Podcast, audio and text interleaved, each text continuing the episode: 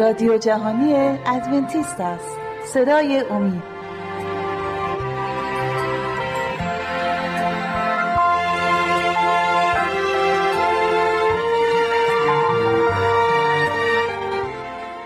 بینندگان عزیز و محترم سلام گرم مرا بپذیرید. بسیار خوشحالم که فرصتی دیگه برای من ایجاد شده که اینجا از کلام خدا برای شما صحبت کنم و با همدیگه بتوانیم پیروی کنیم از کلام خدا و ببینیم حقایقی که در آن نوشته شده به چه صورت می‌تونه زندگی روحانی ما رو به جاهای بالاتر و پیشرفته تری برسونه که ما بتونیم رشد کنیم و در ایمان به مسیح پیشرفت کنیم. موضوع این جلسه این است که بهشت کجاست؟ و کسانی که در بهشت باید ساکن باشند کیا هستند؟ و این سوالی که همه ما می‌خوایم جوابش رو پیدا کنیم.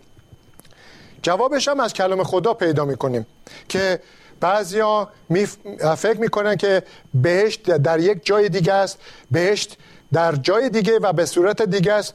هر کدومشون از انسان ها به یه نحوی فکر می‌کنه. و همچنین ادامه میدیم که چه کسانی می‌تونن در بهشت خدا ساکن باشن. با هم دیگه باز کنیم کتاب مکاشفه باب 21 و دو آیه اول. مکاشفه باب 21 آیه یک و دو رو می‌خونیم. آنگاه آسمانی تازه و زمینی تازه دیدم. زیرا آن آسمان و زمین زمین نخستین ناپدید شدند و دیگر دریایی وجود نداشت. شهر مقدس یعنی اورشلیم تازه رو دیدم که از آسمان از جانب خدا مانند عروسی که برای شوهرش آراسته و آماده شده باشد به زیر می آید رویایی می‌بینه اینجا یوحنا رسول درباره ملکوت خدا که برای انسان ها آماده کرده. و اون آسمان می‌بینه که آسمانی, ز... آسمانی تازه و زمینی تازه است که به پایین میاد. به همین زمینی که هستیم داره پایین میاد و شهر مقدس که همون اورشلیم جدیده بر روی اون زمین هست. یعنی وجود داره. و اون اورشلیم از هوا می‌بینیم می‌بینیم که از آسمان بر روی این زمین نزول می‌کنه. درباره همون بهش صحبت می‌کنه. حالا اگه چند آیه دیگه هم ادامه بدیم یه مقدار بیشتر توضیح میدم که واقعا بهشت خدا در کجا واقع میشه برای ابد بمونه. حالا کتاب مکاشفه باب 21 که داریم آیه 9 و 11 رو می‌خونم. ادامه بدیم اونجا. آنگاه یکی از آن هفت فرشته که هفت پیاله پر از هفت بلای آخر را به دست داشت آمد و به من گفت بیا من عروس یعنی همسر بره را به تو نشان خواهم داد. اینجا در رویا موقعی که میگه عروس فرشته میگه بیا من عروس را به تو نشون بدم عروس همون اورشلیم جدیده. برم مسیحه. میگه که من عروس یعنی همسر بره رو به تو نشون میدم. این ارتباط رو نشون میده که عیسی مسیح همسر اورشلیم جدیده. آماده کرده.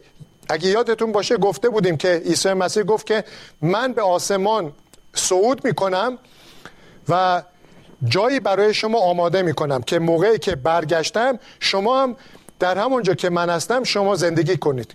و این همون اورشلیم جدید سماویه که از تخت خدا به پایین نزول می‌کنه برای اینکه جای خودش رو روی این زمین مقرر کنه برای همیشه. حالا می‌بینیم که تخت خدا هم در همین شهر اورشلیم جدید خواهد بود. و تمام نجات یافتگان در این شهر و در جاهای مختلف همین کره زمین که عدن جدید میشه باغ عدن که بود دوباره خدا این باغ عدن رو احیا می‌کنه میشه, میشه بهشت خدا بر روی زمین. همون چیزی که از قبل بود انسان با گناهش خراب کرد خدا اونو به آسمان برد. باغ عدن به آسمان کشیده شد. ویران شد همه چیزی بایر شد.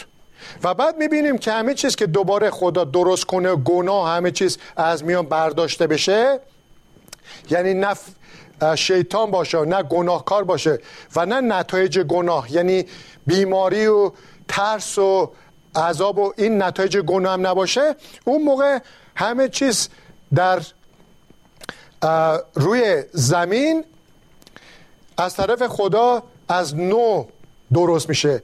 عدن جدیدی میشه که به اسم اورشلیم جدید. اینجا حالا همون باب 21 ادامه بدیم به آیه 23 تا 25 درباره همون اورشلیم جدید صحبت می‌کنه. می‌گوید شهر نیازی به خورشید و ماه نداشت که بر آن بتابد. زیرا شکوه خدا بر آن نور می‌داد و چراغ آن برست در نور او ملت ها راه خواهند رفت و پادشاهان زمین همه جلال خود را به آنجا خواهند آورد. دروازه های شهر در روز بسته نمی شوند و شب نیز در آنجا نخواهد بود.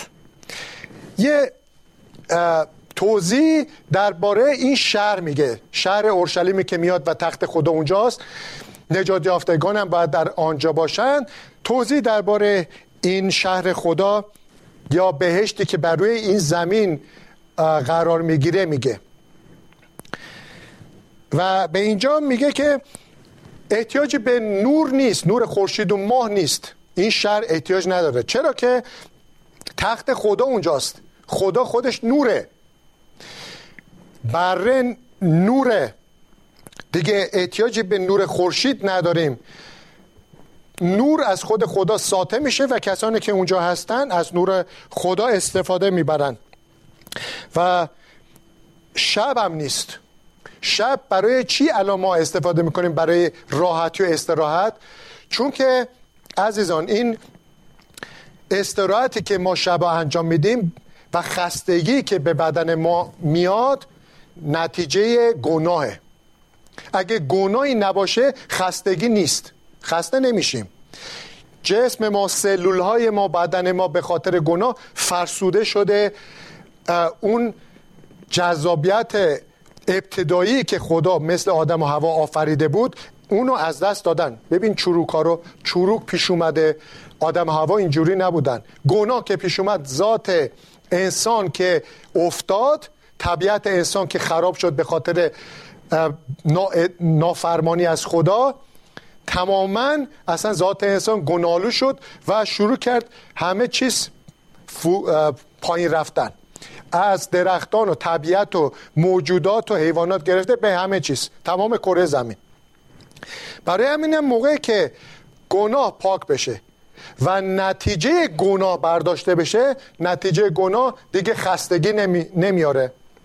و ما دیگه احتیاج به شب هم نداریم که در اون استراحت کنیم. یعنی مرتبا روز شادی سرور و در حضور خدا برای ابد باید لذت ببریم.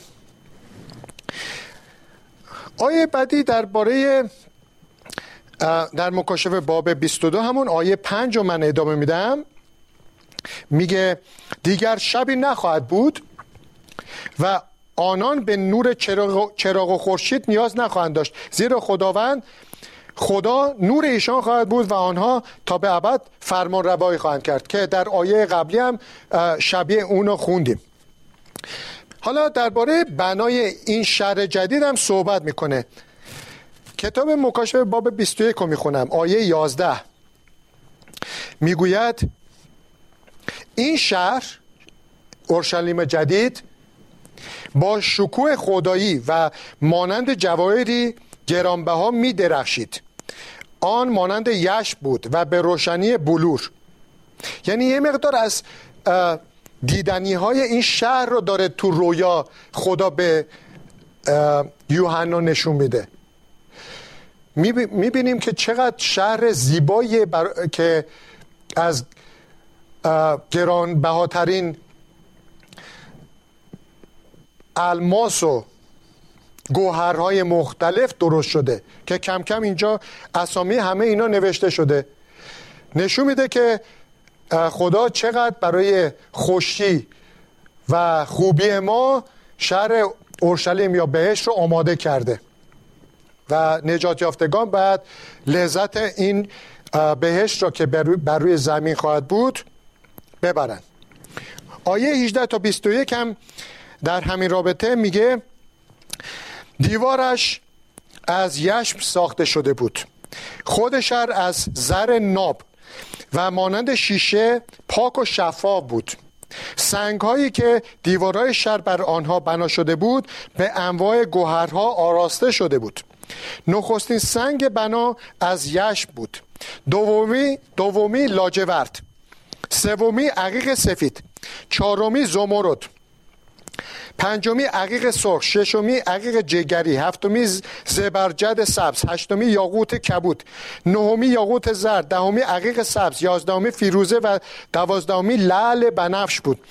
دوازده دروازه آن شهر عبارت از دوازده مروارید بود و هر دروازه از یک مروارید ساخته شده بود. خیابانهای شهر از زر ناب و مانند شیشه پاک و شفاف بود. حالا شما اینا رو که شنیدید ببینید که چه شهر پرشکویه همون بهشته که ما که ایمانداران باید برن. اصلا از فکر ما دوره. یه مقدار از جلوی مغازه جوار فروشی می‌بینیم یه چند تا الماس کوچیک و از این زمرد می‌بینیم. میگن که دهن دهانمون باز میمونه. خوب نگاه می‌کنیم که یکی یکی از اینا به دست ما برسه. اینجا تمام شهر از زمرد و از تمام این سنگای گرانبها پر شده. اصلا از تصور ما بسیار دوره. اون زمین هم اگه چندین آیه بخونیم می‌بینیم که خانه باید اونجا درست کنیم. ما خودمون ما خودمون ایمانداران خدا میگه که شما می‌تونید اونجا برای خودتون خانه درست کنین می‌تونین اونجا کشت کنین درخت بکارین و از ثمره اون درخت خودتون بخورین. کیف یعنی لذت درختکاری و میوه و ثمرش خودتون ببرین. چون برای ابده شما میکارین در زمان مشخصی از بین نمیرین مثل این زمین. بلکه برای ابد دارین زندگی می‌کنین. سعی و سالم هستین و تمام لذات بهشتی که خدا برای ایمانداران درست کرده اونجا استفاده می‌کنیم. از عهد عتیق هم می‌تونیم یاد کنیم در رابطه با بهشت خداوند. مزامیر باب سی و هفت. و من آیه 9 و 29 رو می‌خونم. پس در کتاب مزامیر اول باب 37 آیه 9 می‌خونم بعد 29 می‌گوید مردم شریر از بین می‌روند اما کسانی که به خدا توکل می‌کنند وارث زمین خواهند شد. این آیه قبل از اینکه 29 رو بخونم میگه که ایمانداران وارث زمین خواهند شد. ها فکر می‌کنن که بهشت خدا در آسمان برای ابد در آسمان خواهد بود. همینو میگن دیگه. میگن که آه به بهشت میری بهشت خدا. خب بهشت خدا کجاست؟ توضیح بده. میگه که بهشت خدا خب به آسمون آسمون هفتمه. اولا آسمون هفتمی در کتاب مقدس نوشته نشده. سه آسمان بیشتر نداریم. آسمانیه که اتمسفر این کره زمین اتمسفر. میشه آسمان اول. کلام خدا میگه آسمان دوم ستاره هایی است که ما با چشم و با دوربین نگاه می‌کنیم. تا اون حدی که توان این دوربین هاست این میشه آسمان دوم ستاره ها اونجا. آسمان سوم که هیچ دوربینی چیزی که نمی‌تونه برسه و نگاه کنه اون تخت خداست. جایی که تخت خدا و فرشتگانی که خدمت خدا هستند. اون میشه جایی که خداست. حالا اونجا برای همیشه نجات یافتگان زندگی نخواهند کرد. در جلسه قبل اگه یادتون باشه موقعی که مسیح آمد و ایمانداران را با خود به آسمان برد در آسمان برای هزار سال نگاه کردند که به چه صورت خدا عدالت خود را به به انتها رسانده. چگونه رفتار کرده با بیدینان و گناهکاران که عادل شمرده بشه؟ اونو بررسی کردن و دیدن که خدا واقعا عادله. در این میانه در بین این هزار سال که بود شیطان و دوستان شیطان یعنی فرشتگان پلید دیگه که بیکار مونده بودن همه هلاک شده بودن به جز فرشت شیطان و فرشتگان دیگه بر روی این زمین کسی نبود که گول بزنن. همونطور که گفته شده از قبل هزار سال که تموم شد آسمان جدید همین اورشلیم جدیدی که گفتیم از طرف خدا در حضور خدا پایین میاد. اینها دوباره قیام می‌کنن. فرشته دوباره سری گولشو می‌زنه که حمله کنین به شهر اورشلیم به مقدسین و خدایی که در اون شهر تختش قرار داره. موقعی که حمله می‌کنن به اونجا کلام خدا میگه که آتیش از تخت خدا ساطع میشه و تمام شیطان فرشته های پلید و تمام گناهکارانی که دنبال دنبال شیطان بودن پیروی کردن هلاک میشن. این میشه جهنم. همون جهنمی که توضیح می‌دادم که شما فکر می‌کردین از قبل ابدیه و در جای عجیب غریبیه. خرافاتی که اصلا معلوم نیست به چه صورته. بر روی همین زمین میشه. بر روی همین زمینی که اورشلیم جدید پایین اومده تخت خداست می‌خواد که بهشت ابدی رو بر روی همین زمین بنا کنه. اول باید شیطان و افراد گناهکار رو با آتیش خودش اونا رو از بین ببره و بعد خوندیم که زمین و آسمان جدیدی که همه سوخته و از بین رفته. زمین و آسمان جدیدی روی همین زمین ما بنا می‌کنه و بهشت بر روی همین زمین برای ابد خواهد بود. عدن دوباره احیا میشه و خود خدا با نجات یافتگان بر روی زمین برای ابد خواهند بود. پس جاهای عجیب و غریب و اینها نیست. کمی جلوتر اگه بریم از کتاب اشعیا هم می‌تونم بخونم. اشعیا باب 65 آیه 21 آیه 21 رو می‌خونم. اشعیا 65 21 خانه هایی برای خود می‌سازند و خودشان در آن زندگی خواهند کرد نه دیگران. خب اون درباره همون بهشتی که عدنی که دوباره خدا برای این زمین احیا کرده درباره اون صحبت می‌کنه که چون کامله و ابدیه هیچ نگرانی اشک و ناراحتی و هیچ کدوم از این وجود نداره. میگه که دوباره خونه خودتو با دستای خودت می‌تونی درست کنی. هر جا که خواستی می‌تونی بکاری و محصولشو خودت سمرشو لذتشو ببری. کس دیگه ای نیست که بیاد و از دستت بگیره.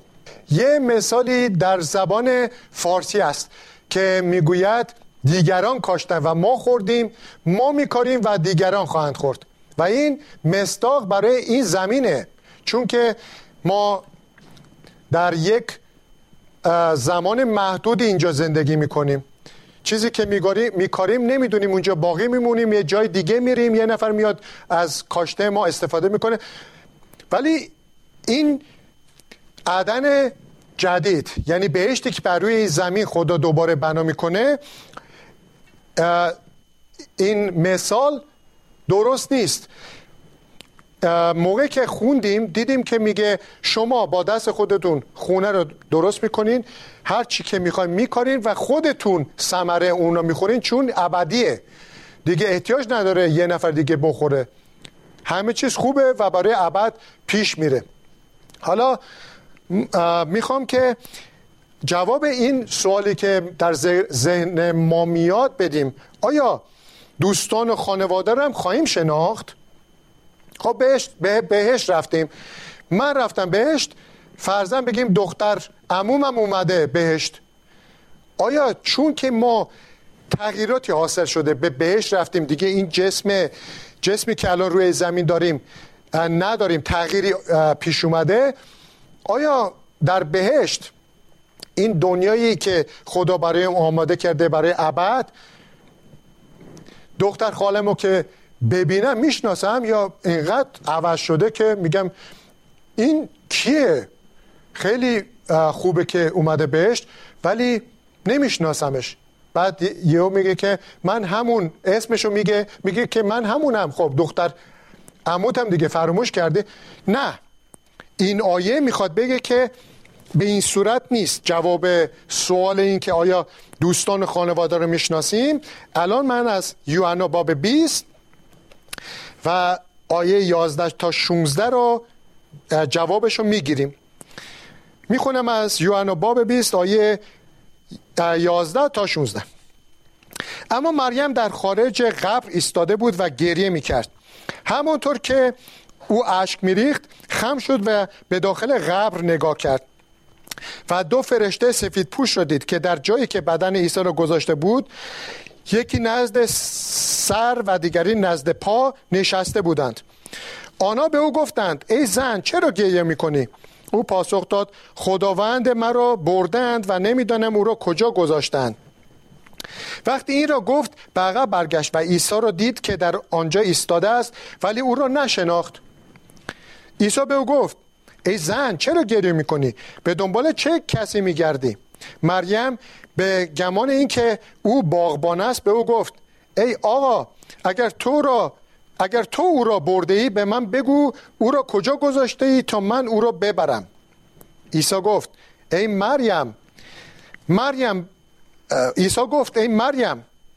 مریم برگشت و به زبان عبری گفت ربونی یعنی ای استاد. موقع که اینجا مسیح اسم مریم آورد گفت که ای مریم اول فکر که باغبانه. گفت که بدن عیسی رو کجا گذاشته که من بردارم؟ موقع که خود مسیح گفت که ای مریم. آه این صدا آشنا بود. در اون زمانی که خدا در بین مردم کار می‌کرد و مریم رو چندین بار صدا کرده بود. بلا فاصله مریم فهمید که خود عیسی مسیحه پس اینجا خود مسیح از بعد از رست رستاخیزه. و ما هم که به عدن بریم یعنی بهشتی که بر روی این زمین بنا خواهد شد همون جسدی یا بدنی رو خواهیم داشت که عیسی مسیح بعد از رستاخیز خواهد داشت. همونه. ما هم مثل بدن عیسی مسیح بعد از قیام خواهیم داشت. پس اگر مریم شناخت این آیه می‌خواد بگه که ما هم همه اون کسانی که در این بهشت روی زمین هستن خواهیم شناخت. اونطور نیست که اصلا فراموش کنیم. و آخرین آیه که نمی‌تونیم بخونیم ولی می‌خوام جواب رو به شما بگم. سوالی که پیش میاد اینه که آیا ازدواجی هم در این بهشت خواهد بود که در این آیه که فرصت نیست؟ خدا عیسی مسیح جواب میده. ازش سوال می‌کنن که عیسی به ما بگو که در بهشت آیا دوباره ازدواج می‌کنیم؟ و مسیح گفت که نه در بهشتی که خدا برای این زمین برای, برای شما آماده خواهد کرد. ازدواجی نخواهد بود بلکه ما مثل فرشته ها خواهیم بود. نه که اصلا شکلمون مثل فرشته میشه ولی طریقه ارتباط ما مثل فرشته میشه. یعنی فرشته با هم ازدواج نمی‌کنن. ما هم ازدواجی در میان در میان نخواهد بود در بهشت بلکه برای ابد با شادی و با ارتباط بسیار خوب با همه زندگی خواهیم کرد. خیلی خوشحال می شدم که وقتمون بیشتر بود و می‌تونستم در این رابطه بیشتر صحبت کنم. ولی عزیزان متشکرم که توجه کردیم به این موضوع و امیدوارم که برکتی برای شما شده باشه. خداوند همراه شما باشه و شما را نگه داره تا جلسه ای که در آینده خواهد بود. من دوباره با شما خواهم. خدا نگهدار شما